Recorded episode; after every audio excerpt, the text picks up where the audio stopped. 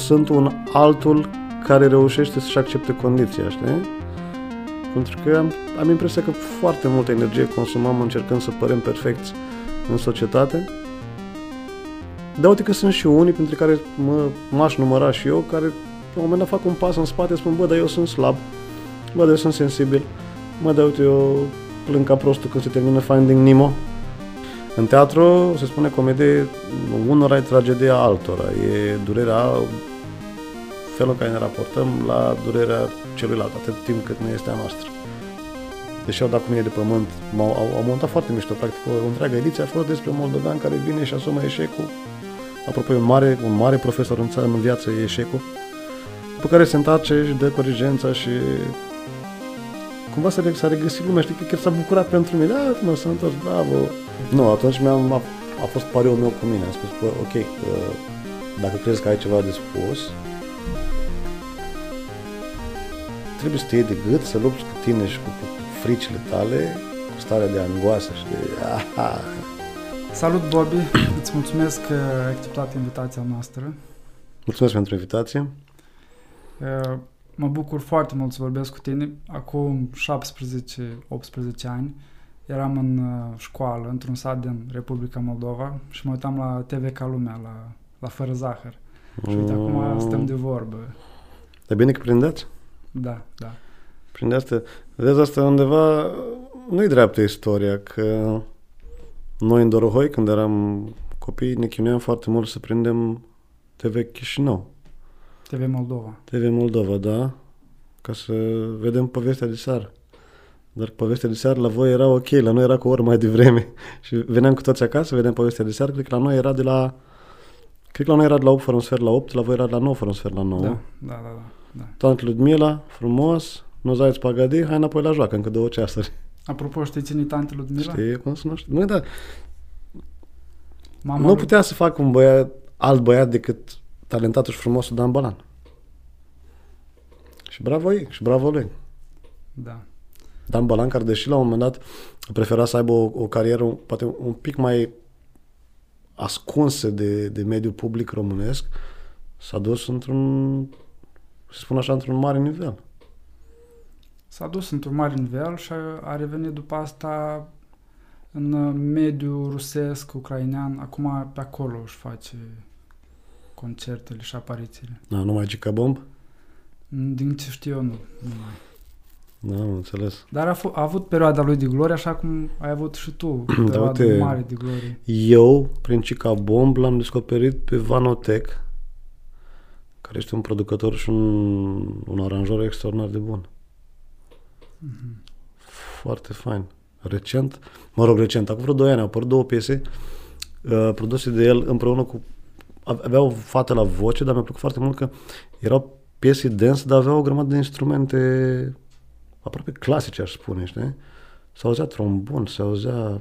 În capul meu se auzea la un moment dat și contrabas. Până la finalul interviului sper să-mi aduc aminte și cum se cheamă. Pot Piesă. scrie un mesaj cuiva să întreb. Deja am trimis un mesaj în care am întrebat ceva. Da. Dar nu știu, nu, nu prea știu de Vanotec, uite, m-ai făcut curios, chiar o să... Știu, am auzit, dar nu, nu pot să fac o asociere cu un cântec anume. Mă rog, a, pro- din câte am înțeles, a produs Cica Bomb Aha, împreună cu Dan Bălan. ok. Care, mă rog, piesa aia când a apărut suna într-un total altfel. Da, da, da. Nu mai era Ozon. Eu am iubit Ozon în 2002-2003. Din punctul meu de vedere era, cum să spun, un duș cu apă caldă. Da, înainte de a iubi Ozon, recunosc că îl iubeam pe Ian Raibur, că îl iubeam pe Ion Soroceanu. Wow.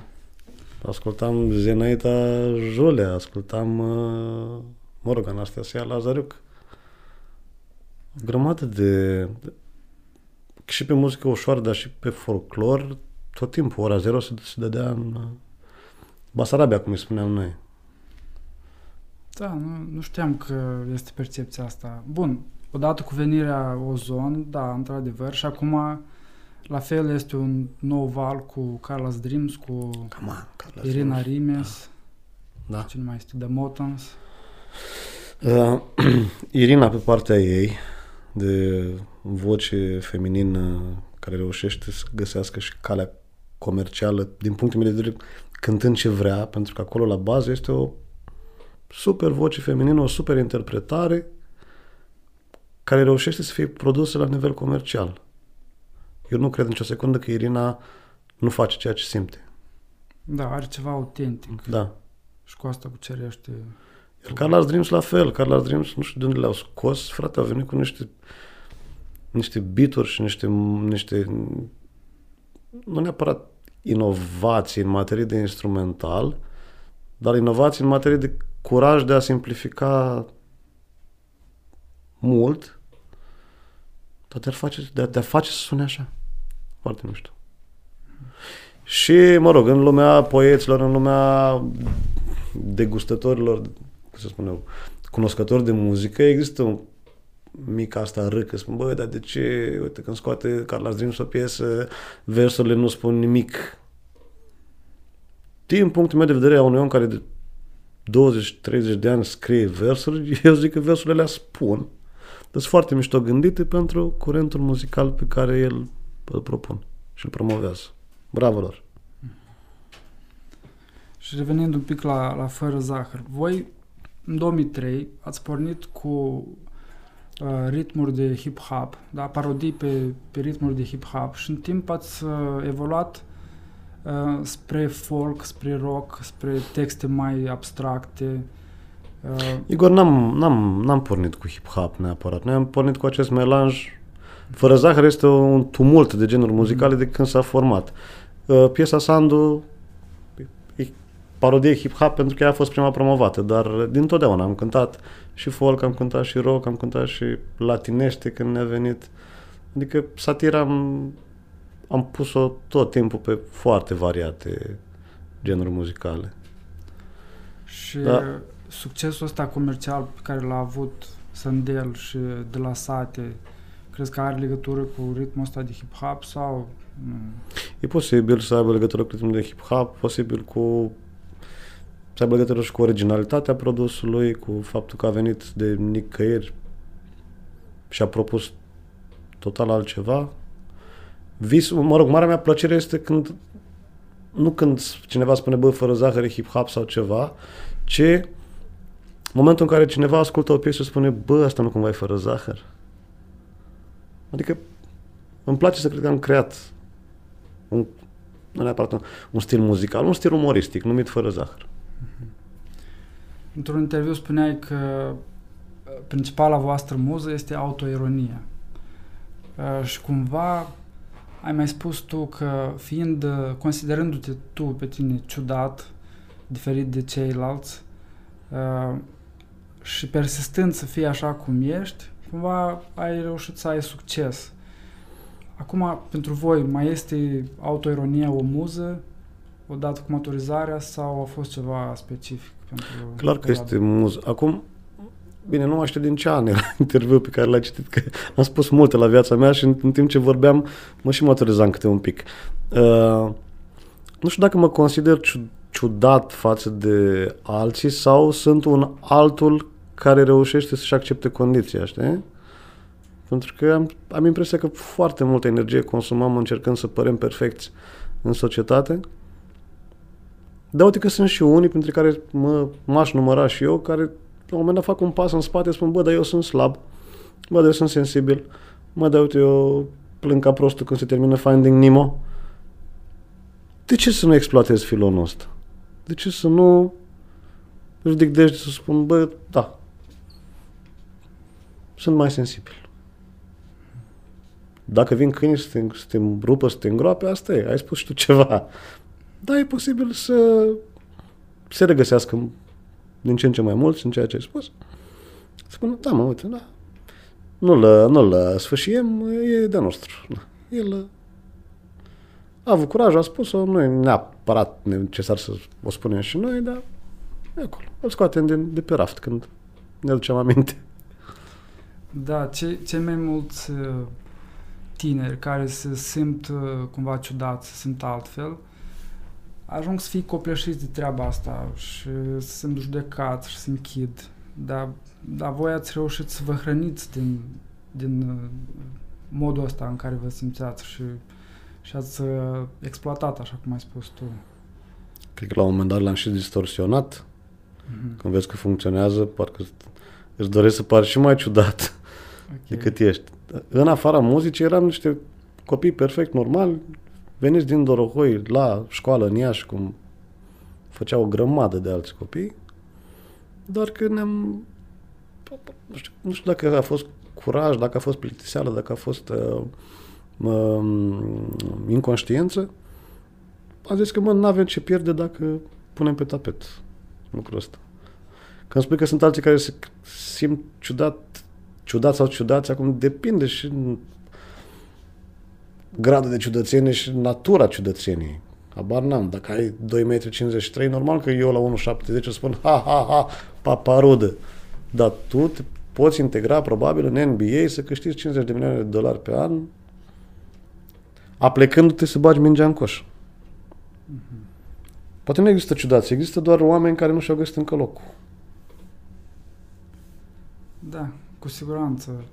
Dacă n-ai spus, ai spus la un moment dat chiar ați distorsionat uh, treaba asta. La ce te referit? Da, păi. De multe ori un cântec fără zahăr pornește de la o premiză, de la o situație uneori existentă, alteori inventată, dacă să for, nu se forțe să creezi umor, trebuie să, o- Exagerezi. să exagerezi, dar să, să o duci un pic mai jos. Dacă ceva doare, trebuie să doare un pic mai tare. Dacă ai un personaj naiv, îl faci naiv până la, la, la momentul în care stârnește mila publicului. Uh, Să simt, adică să mă asigur că ceea ce pun acolo trece de, de bariera de comunicare și se... Iartă-mă, iartă-mă, a fost un păc. Și se lipește cumva, ca, ca, un, ca un mini sky de, de ureche sau de suflet ascultătorului. Păi, invenții. Până și muzica de dragoste. Nu se apucă nimeni să-și facă, în afară de Adele. Cred că și Irina Rimprins a avut niște suferințe, dar le-a pus altfel. Adele, primul ei album era Animalul Dracului, mai părăsit, o să te prind, o să-ți scot ochii. Din când în când te mai sun din California și îți bată. Da, până la urmă trece. Cine cântă de dragoste, inventează versuri de dragoste. Dacă ești Carlos Dreams, inventezi versuri de dragoste în care spui că ești imperfect, în care spui că de multe ori nu o să-ți meargă, în care spui că hai să mai dăm un pumn în perete. Și uite că revin și spun că da, lumea se regăsește în imperfecțiuni. Și tu, chiar într-un interviu recent de anul trecut, uh, spuneai, te referai la generația ta și spuneai că toți am ieșit mutilați din copilărie, la asta te refereai. Da. Și uh, cumva, documentându-mă pentru podcastul ăsta, am găsit două definiții pentru comedie. Una e uh, adevăr și durere, da, comedia este adevăr și durere, și o altă definiție, comedia este, trage- este egal cu tragedie plus timp. Uh, și cumva mă gândeam la, la, la faptul că acum copiii cresc într-o măsură mult mai mare în, în niște familii ok, cu iubire, cu afecțiune, cu mai puțină dramă, cu mai puțină tragedie. Cum o să arate umorul, cum o să arate comedia peste ani de zile? Te-ai gândit vreodată la asta? Uh, bă, bă, bă, bă, bă, bă. Cu siguranță va exista, nu are cum să dispară. Foarte probabil vor fi total alte subiecte despre care se vorbește. Habar n-am, poate să pară o glumă genială despre un USB stick de 53 de tera sub formă de cap de mâță și nimeni din compania aia n-a mai văzut așa ceva și mamă ce, ce glumă am făcut. Uh, ai dat niște definiții foarte interesante ale umorului. Deci una e, e uh, durere Și adevăr. și adevăr, așa, și cealaltă e tragedie plus timp. Da. În teatru se spune comedie, unora e tragedia altora, e durerea, felul în care ne raportăm la durerea celuilalt, atât timp cât nu este a noastră. Dar Da. și aici diferă, dacă unul își Doamne ferește, cade cu bicicleta și își rupe piciorul, nu-ți vine să râzi. Dacă cade pe gheață în fața ta, dă cu fundul de pământ în modul ăla în care nesimțitul din nostru uman, în loc să, să, să trezească sentimentul de empatie, știi, hai să-l ajutăm, ce faci primul? Pe urmă te întrebi, dar ce așa de bou, adică de ce am râs? Se declanșează. Bineînțeles, sperând că omul n-a pățit nimic, ci doar ne-a, mă rog, și-a mușcat limba în cel mai rău caz și ne-a dat nou subiect să râdem. În rest, nu știu ce pot să spun că e comedia sau ce e umorul. Un, teoretic trebuie să fie o, o supă de gestică, de cuvinte și de mod de interpretare care stimulează în creierul nostru acele 500 de milioane de conexiuni care duc la starea de ha, Cine mai râde în afară de om? Cine mai râde? Maimuța râde? Păi ea, de fapt, ea face frumos în oglindă. Da, cred că nu, nu mai, nu, nu mai râde nimeni, niciun animal. Restul e ceva specific cu oamenii. Noi suntem hazlei. Restul animalelor sunt oameni serioși.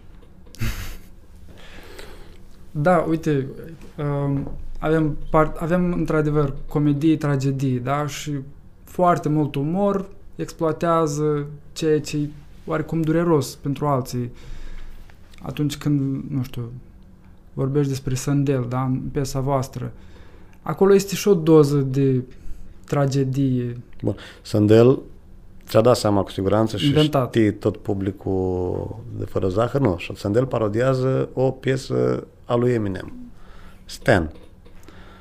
Da. În respectiva piesă, un mare fan al lui Eminem îi tot scria, îi trimitea scrisori și mai mamă, vreau să fiu ca tine, uite, am și eu, nu știu, un frate mic, am și eu o iubită însărcinată, răspundem, hai, a trebuit să ne întâlnim, a trebuit să... Ăsta cu turneele lui n-a avut timp să-i răspundă, Stănel se enervează până la capăt, își bagă gagica în, însărcinată în porbagaj, gonește ca prostul, cred că pică de pe un pod și și moare. Iar la final, Eminem, ca un băiat fiind ce este, era, răspundea la 514.283 scrisoare de la fani și spune, bă, îmi pare rău că n-am putut să-ți răspund până acum. Bravo ție că vrei să-ți faci o viață faină, nu ca nebunul ăla care și-a băgat gagica. Ai să-mi bag picioarele, tu erai. Nu, asta era piesa americană, hip-hop de mare succes.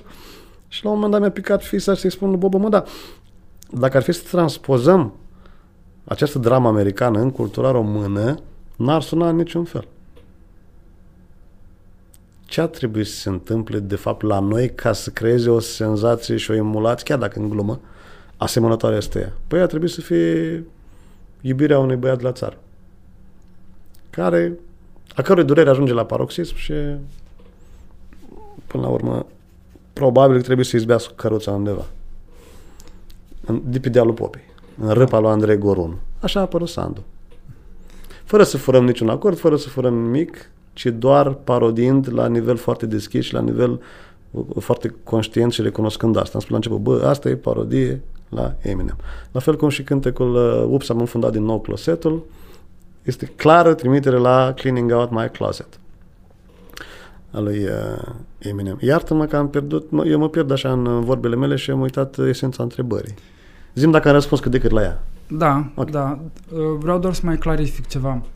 Uh, da, avem, avem uh, în umor, sunt anumite tipaje preluate din societate. Până la urmă, e inspirat din societate, chiar dacă nu se referă la persoane concrete, reale, mare parte inventat, dar pleacă de la niște realități și de asta face click cu, cu atâta lume, pentru că uh, cei care ascultă asociază, au niște, se, se declanșează niște da, asocieri. Locurile comune. Da. Uh, și voiam să introduc întrebarea asta referitoare la libertate de exprimare versus corectitudine politică, da? Cumva corectitudinea politică, care intră deja și în comedia de tip stand-up în state, nu la noi. La noi nu, nu există încă problema asta. Uh, cumva împinge limita asta dintre despre ce se poate glumi și ce nu se poate glumi. Ce este ofen, ofensator și ce nu este ofensator. Și nu știu, ce părere da. ai tu despre asta? Dacă mă întreb pe mine, corectitudinea politică cum să spunem, a trebuit ca bunul simț al fiecăruia să, să-l înfrâneze mai, mai repede decât vine corectitudinea politică peste el să-i spună ar fi trebuit, a trebuit să nu muști de aici. Uh, ca și comedian, sunt foarte mulți comedianți care mereu frizează um, teritorii noi, încearcă să, să, să forțeze cu glumele, să, să forțeze limita de acceptanță a, a publicului și așa vorbim despre unor glume despre canceroși, glume despre copii morți, glume despre violuri. Mă rog, la violul, dacă ești începător, le duci spre Vaslui cu, ca idei de glumă, să toată lumea spune, a, da, ok. În Vaslui se acceptă gluma, deși am fost de multe ori, am o prieten din Vaslui, am dat nenumărate spectacole, sunt niște oameni foarte mișto. E un oraș care, bă, s-a, s-a luptat, mă, la podul înalt, lângă Vaslui. La asta nu v-ați gândit, știi? E un anumit uh, stereotip care se da. aplică. Da, stereotip. Referitor la zone sau Vasloiul lui referitor Ștefan, la uite, categorii de tu oameni? îți dai seama că voi, mă rog, noi, noi fiind în Moldova românească, pentru a nu f- se face con- confuzii, nu putem să ne, ne referim noi moldoveni români, la voi să vă spunem moldoveni de unde, de peste Prut, știi? La noi e un fel de, de uh, băieții din Basarabia, că moldoveni suntem cu toții. Da. Voi aveți un, un, un cult mult mai puternic al lui Ștefan cel Mare decât îl mai, uh, îl mai păstrăm noi. Corect. Noi ce facem? Noi ne certăm cu bucovinenii că de ce Ștefan cel Mare în marele stat fostul mare, imensul, frumosul stat moldovenesc, Ștefan cel Mare, de ce a făcut mănăstirile moldovenești în Bucovina? Înseamnă că voi trebuie să recunoașteți că sunteți Moldova. Iar bucovinenii vin și spun, mă, dacă te uiți un pic mai atent pe niște date istorice, o să, observi- o să observi că zona istorică num- numită acum Bucovina, pe vremuri, nu știu exact de la ce vine, la Bucov, pădure de fagi, ceva de genul ăsta, zona istorică numită Bucovina a fost integrată în, în marele stat moldovenesc al lui Ștefan, dar ea preexista ca entitate teritorială și ca, cum se spune eu, este o chestie numită conștiință publică, știi? De fapt, conștiința națională e partea integrantă a, a, a unui popor. Uh, Oamenii se simțeau bucovineni în momentul când a fost integrați în Moldova lui Ștefan și ăsta n-a fost nebun când a hotărât să le să pună acolo mănăstirile. Da, dragii mei, odată în plus vreau să recunosc și la, și la acest podcast că de punctul meu de vedere Bucovina e Bucovina. Ok. Da, e un punct de vedere. Da?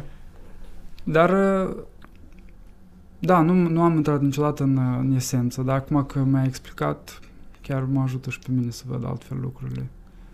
Mă rog, ulterior a fost dominația austriacă, în urma căruia au ieșit mutilați pe veci, au ieșit gospodari, au ieșit cu, cu, cu străzi, au ieșit cu, cu, cu, cu cuvânt dat și ținut, uh, fu, cu, cu, cu, clădiri cu igienă frumoase. dentară, cu clădiri frumoase. Da, dar nu- noi nu, nu prea îi suportăm, ceva e în regulă cu ei. Uh, Ca să revin un pic la, la subiectul ăsta al corectitudinii politice. Uite, de Da. exemplu, tu luăm un numerele tale de stand-up. Sunt anumite zone în care unii ar putea considera că ce ce faci tu e sex, sexist sau e xenofob sau e spunem asta două. Dacă- Și Cum Dacă te referi, tu, tu iartă-mă, spui că dacă te te, referi la numerele difuzate pe televizor, alea sunt glume super filtrate. Niciodată nu știi cu ce naiba să te duci acolo ca să, să fie acceptate și pe urmă, pe urmă să și dea bine la un, la, la un nivel în care să te trezești în sală cu oameni de calitate care se regăsesc în el. Um, pe vremuri, era 2012-2013, dacă mi-aduc aminte cam ce glume propuneam într-un spectacol al meu de stand-up, dacă îl țineam singur o oră, o oră și zece, o oră și jumate, cred că erau și glume despre gay, erau și glume sexiste foarte multe. Îmi cer scuze mie. Dar eu tendința mea și a câtorva alți comedianți de a, de a încerca să facem, chiar dacă e mai greu, un umor cu zero vulgaritate. Dacă reușești lumea într-o sală să o faci să, să râdă, nu atât de copios ca la o grumă sexuală, să o faci să râdă despre un câine care se uita cruciș la tine, deja e un câștig. Înseamnă că ai, ai muncit să produci umor din, din aproape nimic, dar nu te-ai folosit de N-ai luat un diamant pe care doar l-ai șlefuit un pic. L-ai, ai turnat fierul, ai topit aurul, ai făcut creația cap-coadă. Ok, înseamnă că... Corecturnea politică, mă, nu, să știi că tot timpul se va, se va opri la ușă corecturnea politică din punctul meu de vedere, adică e clar că când vii să asculti stand-up, vii să asculti niște guri sparte, ăla e locul în care un pic se, se lăbărțează limitele. Da. Trebuie acceptat dacă nu ești pregătit să accepti asta, n-ai ce căuta într-o sală, să n-ai ce căuta la un anumit politician. Oh, scuz-mă, comediant. Că va veni ăsta de săracul de, de a fost la Cluj de două ori. Cum îl cheamă pe... Lui C.K. Așa, lui C.K. Se plângea, bă, voi din Cluj vă bucurați că am avut un an de rahat, dar eu am ajuns să țin spectacol în Cluj, într-un oraș care se termină cu J, nu m-aș fi gândit niciodată. De asta a picat în, în capcana cu, nu că capcana, Un scandal. cu mitu, Me cu Too. ceva. Și acolo probabil că era o bubă care trebuie să se spargă. El cumva a plătit pentru niște tâmpenii făcute în viața privată. Dar lui C.K. din tot, de la un punct încolo este comediantul care povestește despre cum și-ar omorâ copiii, că îl enervează, despre canceroși, despre oameni cu handicap. Te duci la el, accepti asta din start. Te duci să vezi, băi, până unde s-a mai dus nebunul ăsta cu... În momentul în care am văzut uh, specialul lui pe Netflix din 2018, cred, am zis că, aha, ok, stand-up-ul este o artă. M, Cum a creat el ora aia de special și cum s-a dus până la limita unor subiecte foarte controversate, precum avortul și alte subiecte, Da. și textul plus modul în care livrează, fenomenal. Uh, Eu nu vreau să supăr pe nimeni, dar ai nevoie și de public pentru aia. Și sper să continue România să, să nu că să crească, să, să cearnă public de stand-up comedy, să fie din ce în ce mai mulți oameni care nu mai au chef să asculte pornografie, nu mai au chef să asculte sexualitatea ieftină de după colț, ci să aprecieze în ce în ce mai mult glume ca ale lui Nento C.K. Și apropo de... Dar, iartă-mă, acolo deja s-au ajuns la... Gândește cât sunt americanii. Sunt jumate cât ruși, habar n-am, sunt două- 300 de milioane. 300 milioane. Da, și vorbind de 300 de milioane, că sunt câteva vârfuri. Lui C.K. e unul dintre, dintre vârfuri. Deja a ajuns la un nivel în care își permite să aibă 10 scenariști care să-i scrie. Pe urmă încă 10 care să-i, să le, să-i monteze textul. Să le testeze.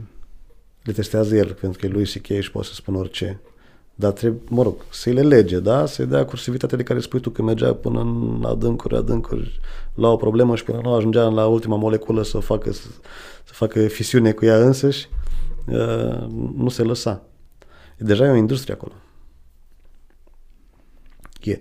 Adică sunt unii care își scriu singuri materialul și alții care au echipe în spate, mari, pentru că le-ai produsul. Noi în România mergem cu mâinile în buzunar să ne conducem mașina, dacă avem unul, doi tur manageri, să nu ne izbim noi singuri cu capul de ușă, știi? Da, de cele mai multe ori aici singurei stăm, ne scriem textul, îl probăm prin open mic-uri și alte ori îl- mergi cu un material des- despre care știi că funcționează și la un moment dat inserezi noi bucățele să vezi, să simți reacția, să vezi care funcționează, care nu nu ne permite încă nivelul ăla de a avea echipa în spate. O să, adică există, știi că există trupe care de fapt nu aparțin celor patru băieți sau cinci fete care cântă în ea. Este, trupa e o firmă. Asia, Af- America de Nord SRL, în care oricare membru este piesă de schimb, dacă vrei să pleci foarte bine, stai foarte bine, Business. ai salariul tău lunar, dar niciodată nu o să, nu o să-ți aparțină denumirea. Cum de altfel aparține mie și lui Bobo, trupa fără zahăr, suntem foarte bucuroși de asta, știi? Voi ați avut o situație cu un impresar, cu o casă de producție, Da, ați pe ieșit ce eram, de sub colaborare. eram copii cu... S-a întâmplat treaba cu impresarul atunci. O situație care, cred că, cum se spune, pe, l-a enervat mai tare pe Bobo decât mine. Eu cumva am stat și am încercat să în- înțeleg motivația fiecăruia. A fost o lecție bună pentru noi. Din momentul ăla am știut ce trebuie să evităm, ce trebuie să schimbăm. Așa, case de producție. N-am ce să reproșez vreunei case de producție pentru că dacă nu era acea casă de producție ini- care inițial ne-a semnat, Zone Records, noi nu ajungeam să, cânt- să fim pe piața muzicală. Eram foarte mișto pe Iași, mergeam prin festivaluri studențești, câștigam premii pe la diverse secțiuni umoristice, dar din păcate în Iași două, trei guri ce au spus aș putea încerca să vă ajut să faceți un album, dar am avut atâta discernământ încât să-mi dau seama că nu m-ar fi ajutat niciodată să fac un album în Iași, într-un studio, cât m-ar fi ajutat să ajung pe undeva pe sticlă, de unde un cântec, două, poate pătrunde în toate casele. Ei, și Zone Records ne-a semnat în 2003. A fost o întreagă poveste că telefon avea Bobo, nu-și mai încărcase cartela, primise și un mail de la casa de producție pe care îl rătăcise, nu mai verificase nici mailul, dar Dumnezeu a vrut ca până la urmă să ne întâlnim cu oameni. Iar întâmplarea a făcut ca respectiva casă de producție să fie preluată pe rând de alte două entități. Și cumva artiștii trebuia să accepte să semneze cu noile entități pentru că era între Cioc- Ciocan și Nicoval era fondul oamenilor sau omului care de- ne-a descoperit pe noi din cadrul Zone Records și voia să, să fie, voiam să fie bine și pentru el și pentru noi. Știi? Bă, fără zahăr, uite, a ajuns în portofel. Și ultima oară am fost la Roton, cu care, de la un punct încolo, clar că n-am mai avut o relație ok din punctul nostru de vedere, fiindcă, pe bună dreptate, oamenii au, aveau interes comercial. Ei, dacă puteau să vândă ozon, să-l vândă în străinătate, să-și ia procent din, din cântări și din publishing, de ce să se complice prea mult cu Fără Zahăr, care era o trupă de nișă? Normal. Adică oamenii spuneau la un moment dat, dacă vă susțineți singuri uh, producția muzicală și producția de videoclipuri, noi vă promovăm. Doar că deja funcționa YouTube-ul, funcționa internetul și am zis, "Mm, dacă ajung să-mi susțin singur producția artistică, că nu mai am nevoie de tine. Și așa am făcut. Ne-am despărțit amici. Roton încă are drepturi asupra primelor noastre trei albume, drepturi de publishing, de difuzare, de nu știu ce, din când în când ne mai auzim pentru trei cafele. Iar din momentul ăla am început să producem noi singuri. De asta și recentul nostru album numit Comedia Amăroi are 23 de cântece, fiindcă s-au adunat piese nescrise pe niciun disc, nesemnate cu nicio casă de producție, efectiv ale noastre, cai sălbatice. Și apropo, voi ca, ca trupă, sursele voastre de venit sunt concertele, Da. în primul rând. Da. Mai aveți și alte surse de venit? Difuzare Ca- la radio, ceva? Da, difuzările la, la radio în România sunt, uh, cum să spun eu, sursă de venit pentru cei cu super, super, super difuzări. Cu siguranță sunt pentru Carlas, cu siguranță sunt pentru Smiley, cu siguranță sunt pentru... Oare mai găsesc? A fost cu siguranță super de venit pentru uh, băiatul lui Mircea Rusu. Rusu. Cu, hai să-ți cânt acum să-ți amintești, dansam prin, pe străzile din București. Știu melodia. Mira și iartă-mă, iartă-mă juniorului. e o oră și pentru noi. Uh, care se auzea de 50 de ori pe zi. Normal ca o respectiv om să încaseze. Mă rog, acum iarăși e împărțită situația. Dacă, dacă ești compozitorul propriului Ok. cântec, dacă ești textierul, dacă nu începem să împărțim la alții. Și atunci când apăreați voi la TV ca lumea și la radio, atunci a- ați făcut venituri din aparițiile astea la TV și la radio? Atunci am început să capitalizăm imagine. Din apariție TV, bani de la, să spui, Credidam, UCMR, organismele astea de gestiune colectivă, uh, nu. Foarte puțin veneau. dar îți protejau cumva dreptul. Erau singurii care aveau dreptul să nu-ți dea bani. Așa, însă, da, dintotdeauna concertele au fost sursa de venit ca și, ca și trupă. Uh, da, ca și oameni, ca și artiști, dincolo de trupa fără zahăr, avem diverse colaborări cu teatre din România, spectacole pe care le, le scriem, le punem. Eu mai am spectacole de stand-up comedy. Uh, foarte mișto că publicistica... Am, am o rubricuță, cum ar spune oamenii de presă, acolo se numără, vorbește de număr de caractere.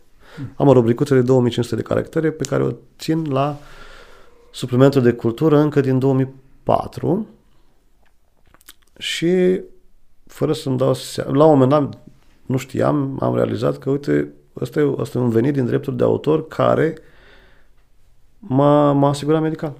Eu m-am trezit asigurat medical neștiind. Eu mă temeam să mă îmbolnăvesc. Acum... Ai un contract de muncă? Nu. Ah, okay. Nu. Colaborare. Venitul de drepturi, veniturile din drepturile de autor sunt considerate venituri eligibile pentru a fi asigurat medical. A fost o perioadă de vreun an de zile când le-au scos, pe care și-au dat seama asta că există o categorie, deși nu mare, dar semi-consistentă de oameni care așa își câștigă. Adică drepturile de autor sunt impozitate. Dreptul de autor, prin stopaj la sursă, implică și contribuții la sănătate, și la șomaj, și la un leu pentru Ateneu. Și apropo, având veniturile și la fără zahăr din concerte și ca uh, stand-up, cum, cum te-ai descurcat? În Cu atâția bani. nu, în ultimul an, când martie se împlinește un an de la primul lockdown.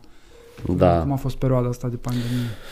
Păi a fost greu pentru toată lumea, dar mai greu pentru artiștii profilați doar pe evenimente private, ca să nu zic doar nunți sau, sau botezuri, știi?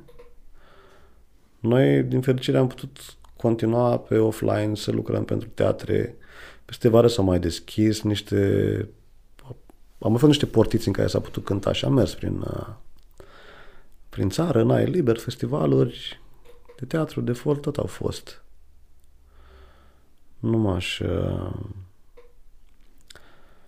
Nu m-aș plânge foarte tare. Am reușit să muncim. Acum, că au fost tot fel de discuții, eu n-am, unul n-am aplicat pentru ajutorul. Lasă să primească băieții cu Antoldu. N-am aplicat pentru că atât timp cât am mai reușit să, să mănânc, am considerat că n-ar fi etic de, de asemenea ajutor aveau nevoie, în primul rând, oamenii care, cum se spune, erau în cultură, dar angajați pe venit fix, da? Actorii care nu mai puteau să-și facă treaba. Uh, instrumentiștii la filarmonici. Uh, bibliotec, bibliotecarele cred că au lucrat. Cei care nu aveau un contract de muncă definitiv și erau doar pe colaborare, probabil, au fost primii tăiați. Da. Da fost greu. Și încă este, dar să sperăm că ușor, ușor va reuși România să vaccineze vaccinabilii care vor să fie vaccinați, după care să ne putem redeschide, pentru că simt că lumea e dor, dorită. Am făcut recent o cântare în Iași cu Bobo, cu super măsuri, beai mai mult spirit decât uh, bere la masă, cu mesele împrăștiate, zice că toți erau dușmani între ei și țipa la megafon de la o masă la alta, dar dincolo de asta s-a simțit încă o dată dorința publicului de a, de a ieși. Mă rog, se bate cap în cap cu frica. Justificată din punctul meu de vedere. Ei, frica, de frică vom scăpa doar uh, prin rațiune și vaccinare. Acum nu știu să spun că... Și nu sunt în un adept al teoriei vaccinării sau nu m-a plătit nimeni să spun asta, dar m-am relaxat în ziua în care am reușit să-mi programez părinții. Mama ta cum, cum a reacționat la, la numărul tău despre mame protective? Știu că e inventat, dar oricum, Există... Număr despre mama hiperposesivă. Hiperposesivă, da. Da, acolo s-a întâmplat următoarea chestie. Gluma în sine funcționa foarte mișto prin concerte și prin spectacolele mele de stand-up comedy. M-a, m-a întrebat producătorul de la Umor ce vrei să dai, am spus aș vrea să dau asta, mi-a zis bă, e mișto, dar mă tem că noi de TV, vezi că Mihai e, are sensibilități în materie de discuții despre glume despre mamă, uh, zic, bă, mi-o, mi asum, vreau să vin să dau ce am simțit eu. Ei, montajul cu moldoveanul care a dat fail și pe urmă s-a întors cu corigența, în bucata cu mama hiperposesivă, mi-au tăiat niște bucățele cât să o facă și mai șchioapă. Au tăiat niște pancere, au tăiat niște, niște direcții. Mama știa textul ăsta de ani de zile. Adică cu părinții în sală, în concerte, eu spuneam textul. Și se dădea mama cu tata cap în cap de râs. Nu, nu avea nicio problemă. S-a obișnuit, adică și-a asumat de mult faptul că au un artist nebun în familie. Și la fel și soția ta folosești glume și da, da. Păi, cu cine? Care e prima persoană care le spui după ce ți-au venit? Acasă le testezi. Zic, mami, uite, aș vrea să spun asta. Dacă e ok și râde și ea, perfect. Dar nu... Nu poți să faci această formă de cultură urbană, cum dracu vrei să-i spui, punându-ți frâne încă de acasă. Pe unde ajungem aici? Nevasta, dar nu a mea, a oricare alta. Și uh-huh. momentul ăla la, de la ai umor cu, cu mama hiperposesivă, uh-huh. uh, cum a fost pentru tine? Pentru că, ok, i-au tăiat la montaj, dar în momentul ăla în care jurații au început să momentul în care, critice... Da. Dele a spus că ea chiar a crezut că vorbesc serios, chiar a crezut că am luat bătaia aia. Bun, asta e și ideea, să te creadă. Tu vrei să induci Până eu mi-am indus milă. Așa, Chel a zis că foarte obiectiv om, a zis că lui, lui place plăcinta cu mere, așa că nu-i de acord cu mine, nu mai știu ce a spus Mihai. Am coborât și la doi pași lângă scenă, producătorul mi-a zis, ok, acum vrem să te întorci să dai uh, dă o bucată de material care credem noi că ar funcționa pe sticlă. Și m-am întors după trei zile, am filmat... Uh, mm, Asta a fost după trei zile? Da, am filmat uh, Corigența. M-am întors cu material în care, sincer, nu credeam. Mi se părea că e un pic mai agresiv, mai... Vulgar. Da. Dar a, a spus, ok, dacă asta n-a funcționat, înseamnă că a trebuit să funcționeze cealaltă extremă. Și din fericire a mers. Da, a mers foarte bine. 3,7 da. milioane de vizualizări pe YouTube. Oricum, e un indicator ăsta. Știu, dar eu cred că foarte mult contează și calitatea ochiului care se uită, știi? Adică ai umor, produce foarte multe vizualizări by default. Da. Ceva normal ca un număr apărut pe platforma umor să aibă 3-4 milioane de vizualizări repejor. Ceea ce am reușit din fericire să fac și mă bucur, na, adică nu e atât meritul meu cât și a echipei de montaj și a, a, a, a faptului în care deși au dat cu mine de pământ, m-au, au, au montat foarte mișto. Practic, o, o întreagă ediție a fost despre un moldovean care vine și asumă eșecul. Apropo, un mare, un mare profesor în, țară, în viață e eșecul. După care se întoarce și dă corigența și cumva s-a, s-a regăsit lumea. Știi că chiar s-a bucurat pentru mine. Da, mă, s-a întors, bravo formă de Așa? empatie. Și un fel de rămâne mentalul colectiv.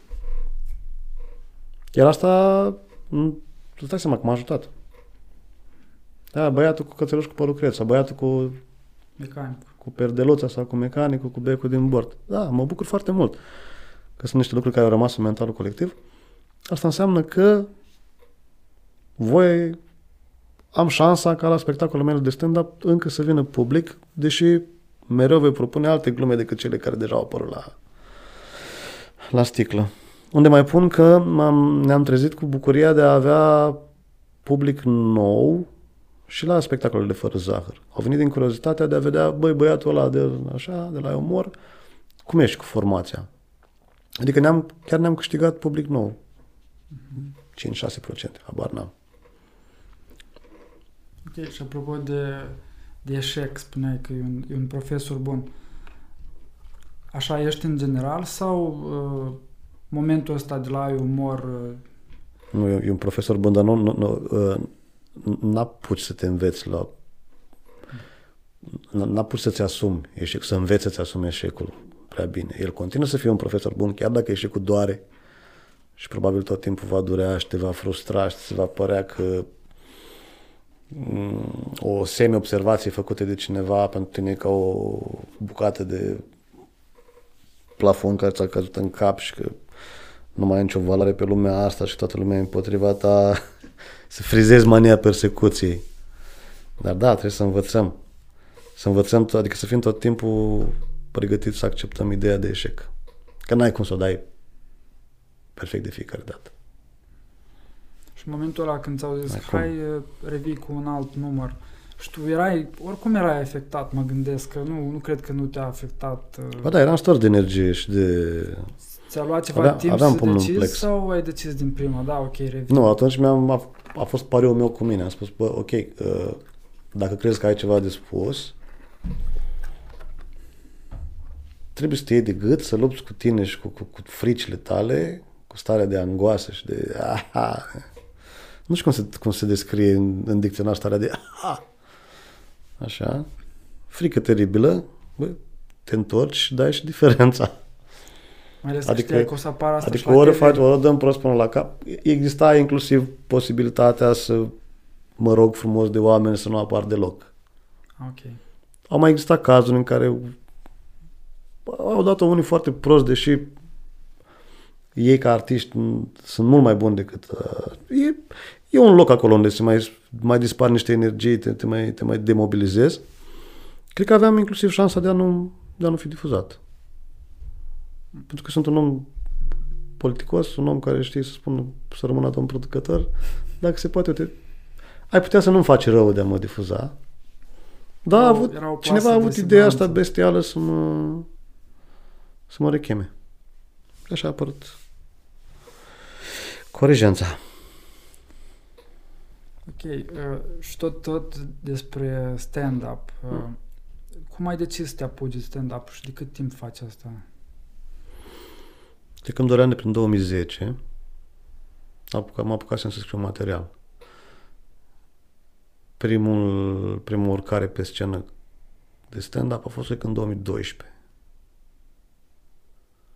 Cum am decis? Aveam, la un moment dat, timp și nevoia de o provocare în plus. Ceva care să-mi țină capul ocupat. Spuneam în glumă că nu toate poantele rimează, deci am putea să le... Plus că mă și înfrânam în a scrie text de fără zahăr, ai niște limite când te gândești la faptul că e posibil să te asculte și copiii alături de părinți și, și bunicii copiilor și o clasă întreagă te poate asculta într-un autocar în drum spre câmpul moldovenesc. Adică vrei să, să ai un produs care să, să bucure urechile indiferent de vârstă. Deci, e, mai mult decât politicele corect, bun simțele mm-hmm. corect. Uh, da, avem și latura asta un pic mai dark, care merita scris și prezentată. Era o perioadă în care uh, ne împărțeam weekendurile existența lui Bobo era împărțită între weekenduri în care cânta cu mine și weekenduri în care cânta cu Ada, pentru că deja începuse colaborarea și cu Ada Milea. Uh, și am spus, ok, înseamnă că eu am niște timp liber câștigat. Hai să nu consider ca o pierdere, ca o Bobo cântă eu ce fac. Nu, înseamnă că Bobo îmi dă mie niște timp să mă dezvolt și pe altă latură. Așa a apărut. Și cum, cum lucrezi tu materialul ăsta de stand-up? Nu știu, ai, ai niște tehnici pe care le folosești, ai o rutină sau te bazezi doar pe când îți vine inspirația și când ai o stare și mergi așa freestyle? Eu sunt un comediant un, un, un pic atipic și în materie de stand-up, adică mi-e foarte greu să, să mă dau ca, ca exemplu, ar fi o greșeală. În primul rând trebuie să-ți identifici felul de umor pe care poți să-l livrezi să, să-ți dai seama cine ești ca și, ca și comediant. În momentul în care realizez, bă, mă simt bine în, pe plaja asta, mă simt bine cu o mână în buzunar, mă simt bine cu cămașa, cămașa mov, îți asumi că ăla ești și din momentul ăla începi să-ți construiești pentru respectiva stare. De asta și diferă foarte mult. De asta dacă nu faci așa, ajungi să constați la un moment dat cu, uite, 15 comedianți care sunt... La fel. Da. Și uite așa, dragă Igor, am făcut noi în seara asta unirea la două microfoane. Mulțumesc, Bobby, a fost o discuție foarte interesantă și îți urez mult uh, succes și inspirație. Mulțumesc și eu. Uh, ești brici.